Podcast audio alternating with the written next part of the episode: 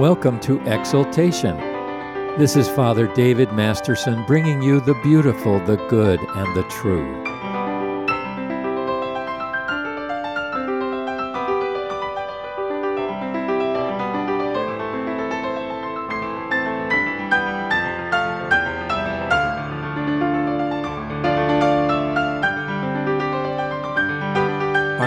Scripture today is Luke chapter 6, verses 36 through 42. Therefore be merciful, just as your Father also is merciful. Judge not, and you shall not be judged. Condemn not, and you shall not be condemned. Forgive, and you will be forgiven. Give, and it will be given to you good measure, pressed down, shaken together, and running over will be put into your bosom. For with the same measure that you use, it will be measured back to you. And Jesus spoke a parable to them, saying, Can the blind lead the blind? Will they not both fall into the ditch? A disciple is not above his teacher, but everyone who is perfectly trained will be like his teacher. And why do you look at the speck in your brother's eye, but do not perceive the plank that is in your own eye? Or how can you say to your brother, Brother, let me remove the speck that is in your eye, when you yourself do not see the plank that is in your own eye? Hypocrite! First remove the plank from your own eye, and then you will see clearly to remove the speck that is in your brother's eye.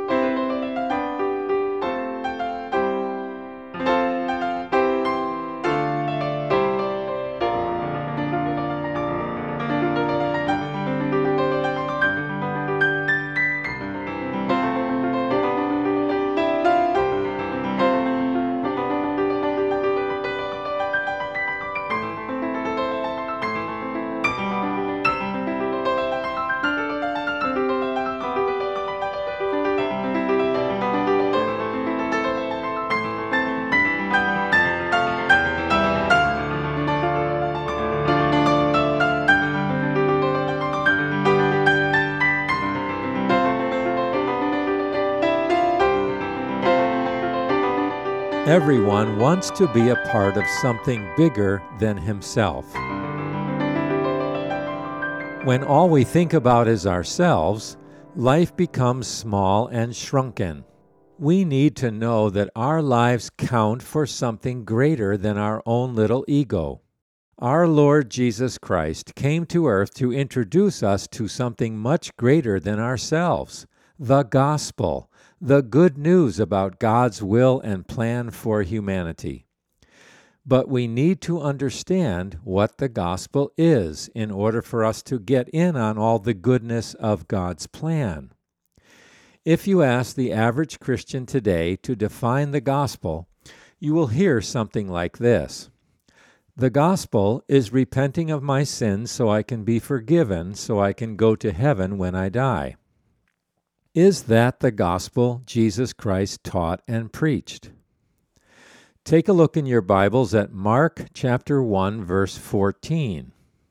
Mark says, Now after John had been taken into custody, Jesus came into Galilee preaching the gospel of God.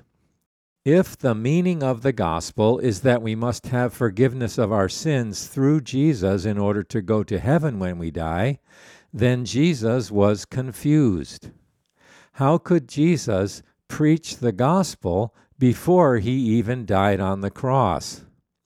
How could Jesus have sent out the 70 disciples to preach the gospel before he died on the cross, if the gospel is defined as believing on Jesus and receiving his forgiveness? Friends, we need to think clearly about the gospel because we are commanded by Jesus himself to preach the gospel to all the nations. Many people today suffer from a grave misunderstanding of the gospel. One recent survey cited 65% of Americans who say that they have made a commitment to Jesus Christ. But people from this same survey said that their understanding of the gospel is that we should believe upon Jesus to have our sins forgiven and go to heaven when we die. is this really the gospel of Jesus Christ? It is not. This is not the gospel that Jesus preached and taught. This is not the gospel his disciples preached and taught. It is a very small part of the larger whole. Some people go to John 3:16 to define the gospel. For God so loved the world that he gave his only begotten Son, that whosoever believes in him should not perish, but have everlasting life. Now, this is a wonderful verse, friends. A wonderful verse. It describes a very small part of the gospel, the personal part of the gospel. It tells me that if I believe upon Jesus, I will be saved and go to heaven. But this is not the full, grand, glorious truth of the whole gospel. The idea that we believe, are forgiven, and go to heaven without following Jesus, without spiritual transformation, without really doing what Jesus told us to do, is an American consumerist caricature of the gospel. This view has come to be known as the gospel of sin management. Jesus is offered to multitudes so that they can believe and receive the product of forgiveness and heaven from Him. Is this the gospel Jesus preached and taught? Go back to the first chapter of Mark and read the 15th verse. Jesus defines what he means by the gospel. He says in Mark 1:15, "The time is fulfilled, the kingdom of God is at hand. Repent and believe the gospel." In Luke 9:50, Jesus says, "Go everywhere and proclaim the kingdom of God." In Luke 11:20, Jesus says, "The kingdom of God has come upon you." In Luke 17:21, Jesus says, "The kingdom of God is within you." Jesus taught, preached, and lived the gospel of the kingdom of God, not the American consumer gospel of sin management. Believing in the gospel means entering into a whole new world, the new world of God's kingdom, and living in the good of that kingdom being a Christian means coming under new management, the management of the kingdom of God. Now, what is a kingdom? It is a government. It's the place where the rule of the king is done. It's the place where the pleasure, the will of the king is done. This is why actually living out the gospel, living out the kingdom, is radical. It is countercultural. It is revolutionary.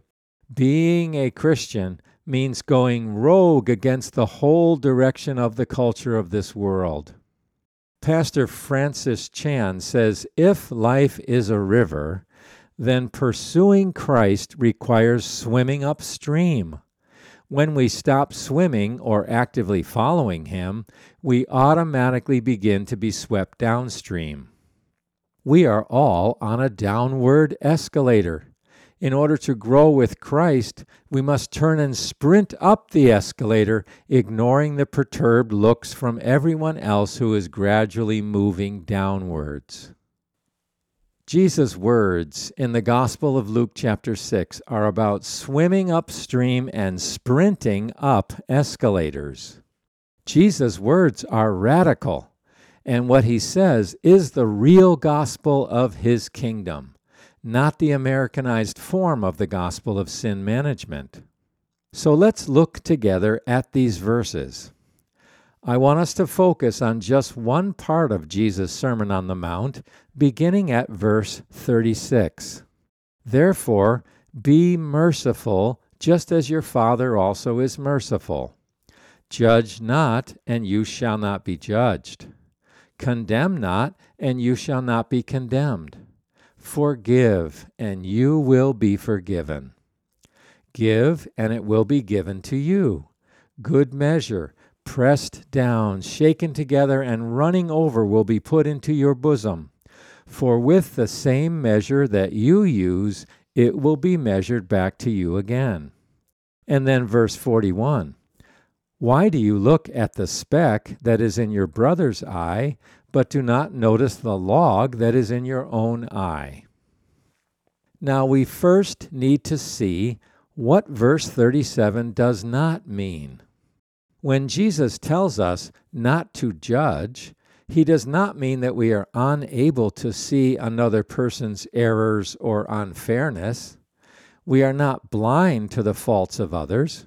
We don't pretend not to see what is there. God wants us to use good judgment and discernment. This verse also doesn't mean that we are unable to give loving, helpful criticism when it is needed. We must discern between truth and error, between goodness and evil. God gave us the ability to make judgments. Sometimes it's necessary to practice church discipline, to excommunicate someone from the fellowship who is persistently sinning without repentance. Now, some people use the admonition not to judge as a cover for their sins. I had a young man come to me who claimed he was a Christian homosexual. I gently explained to him that participating in homosexual relations and following Christ as Lord and Savior isn't compatible. You can't be a true Christian and actively engage in homosexual behavior without repentance. He said, You're judging me, and the Bible says, Judge not that you be not judged. Friends, this is wrongly using Jesus' admonition not to judge as a cover up for sin. We are also commanded to judge rightly in matters of doctrine. Our Lord teaches that we are to discern false prophets and avoid them. We must be able to spot false teachers who enter into the church to disturb and lead the sheep astray.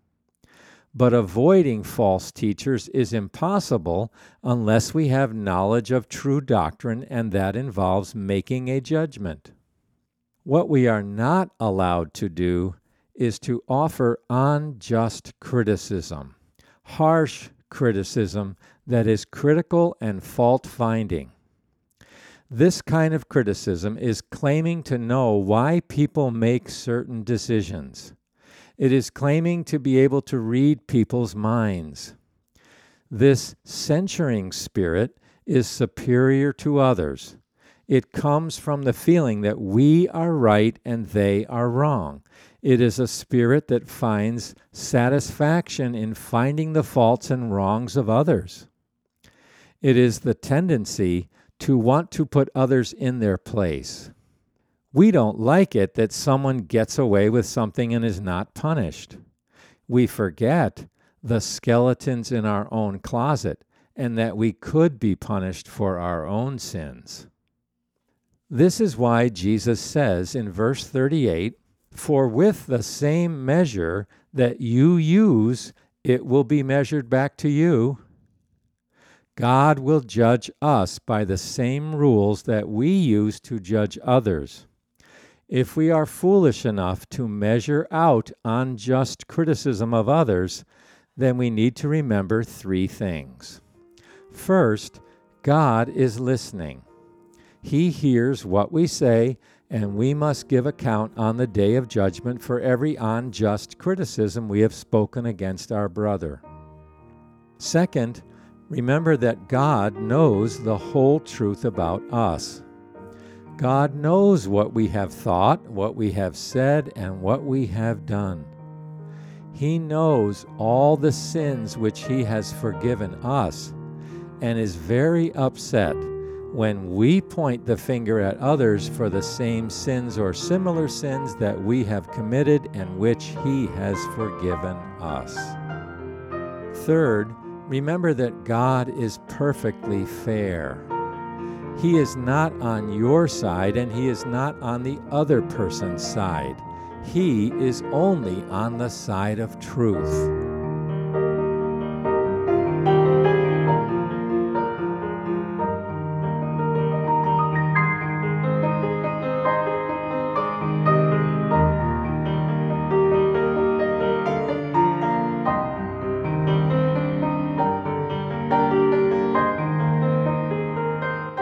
Are listening to Exaltation. I'm Father David Masterson, bringing you the beautiful, the good, and the true, heralding the cross of our Lord Jesus Christ so that we may experience life in Him.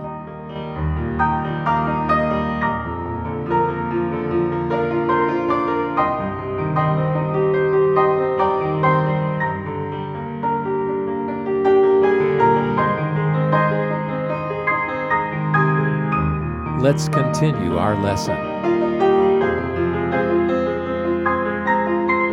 Remember the story of Joshua in Joshua chapter 5? Joshua was out surveying the land of Canaan, and he looked and saw a man standing opposite him with a sword drawn in his hand.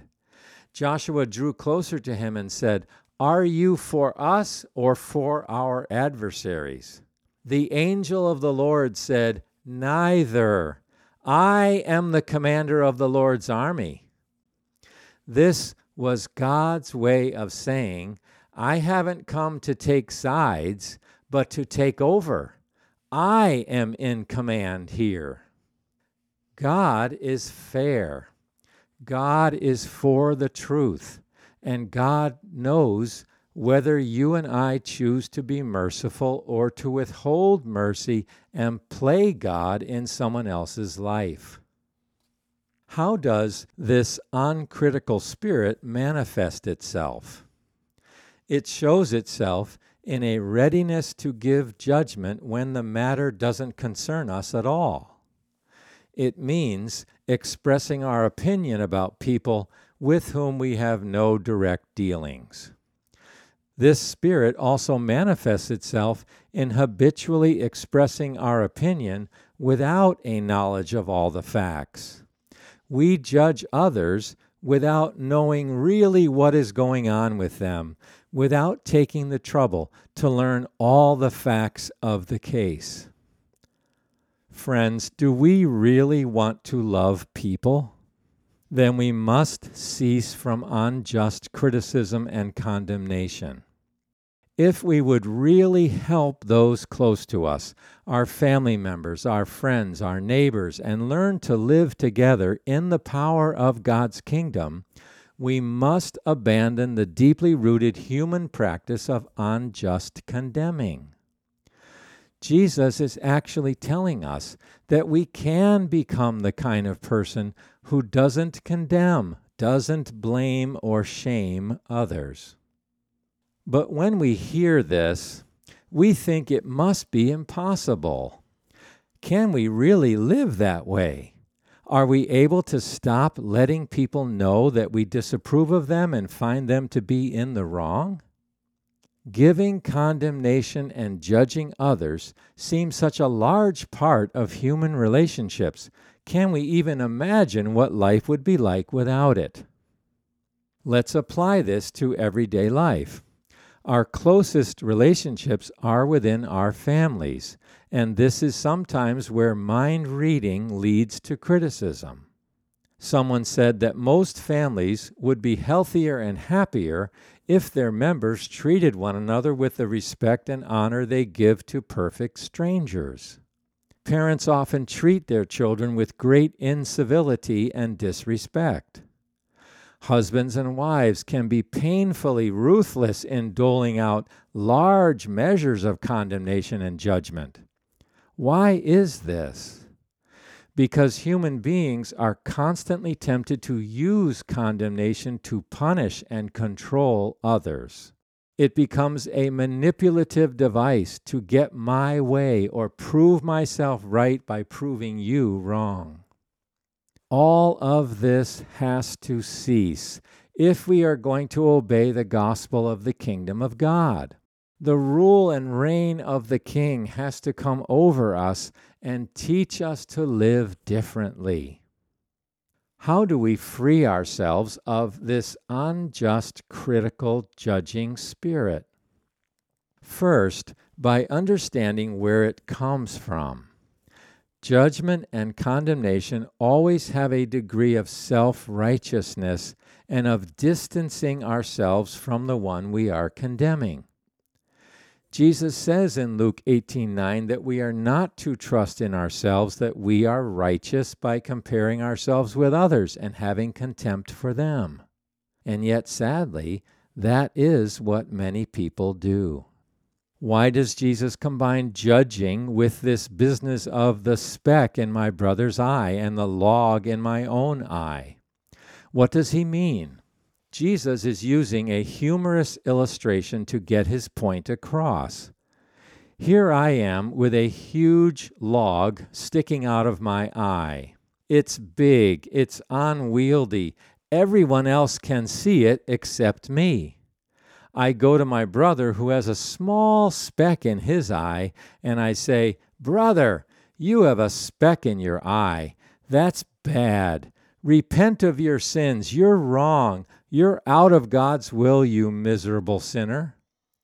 We readily see the irony here, don't we? It is laughable, yet pathetic at the same time. As someone said, when you point a finger at your brother, there are four other fingers pointing back at you. How do we eliminate the plank in our own eye? Is Jesus saying that we can't ever help others until we first remove the plank in our eye? We all have planks of some kind or other. This would mean that only Christians who are perfect have the ability to help someone else. No, friends, this is not what Jesus means. What he does mean is that we are to stop dishing out uncalled for, unasked for criticism. Once I am humbly aware of my own weaknesses and refuse unjust criticism, then I can reach out to help another person. Once I realize my own imperfections, I can see a brother or sister overtaken in a sin and gently help to restore that person. Jesus doesn't rule out helping another person as long as we don't do it self righteously. We will tend to stop judging and condemning when we realize that when I judge you, it's because the very thing I hate in myself is what I'm judging in you. There's a saying, it takes one to know one. For years, I fought against this idea. You mean whenever I see and judge a sin in you, it's because there is the same sin or tendency to sin in my own heart? Yes, friends, it is true. Somewhere in my conscious or unconscious heart and mind is the same sin lurking and ready to spring forward apart from the grace of God working in me. Instead of judging others, what are we to do? Look at our epistle reading in Romans 8:23. And not only this, but also we ourselves having the first fruits of the spirit even we ourselves groan within ourselves, waiting eagerly for the adoption as sons, the redemption of our body. Instead of judging and condemning others, it is good for us to practice a gentle inward groaning. Look at our psalm reading, Psalm 80, verse 17. Let your hand be upon the man of your right hand upon the Son of Man, whom you made strong for yourself. Then we shall not turn back from you. Revive us, and we will call upon your name. O Lord God of hosts, restore us. Cause your face to shine upon us, and we will be saved. Who is the man of God's right hand? It is Jesus our Lord when we enter into a life of adoration and friendship with Jesus Christ and align our hearts with what He is doing in the world, we live in a new reality. It is the reality of the Sermon on the Mount. It is the new reality of His face daily shining upon us, reviving us, restoring us, so we can walk in the good of His kingdom. This is what Sunday worship is all about.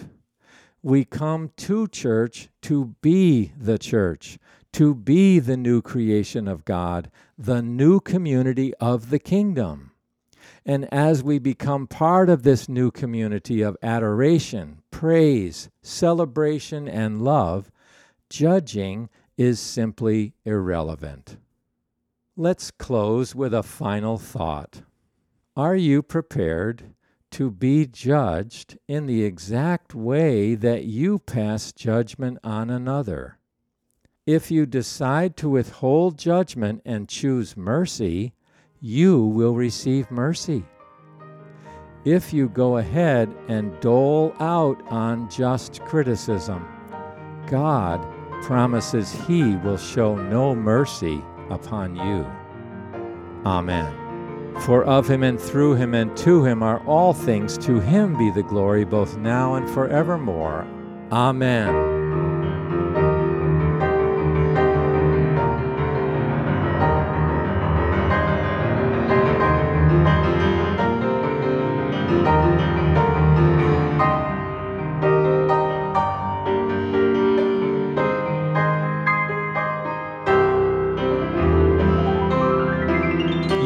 Listening to the program Exaltation. I'm Father David Masterson with Gaudete Ministries.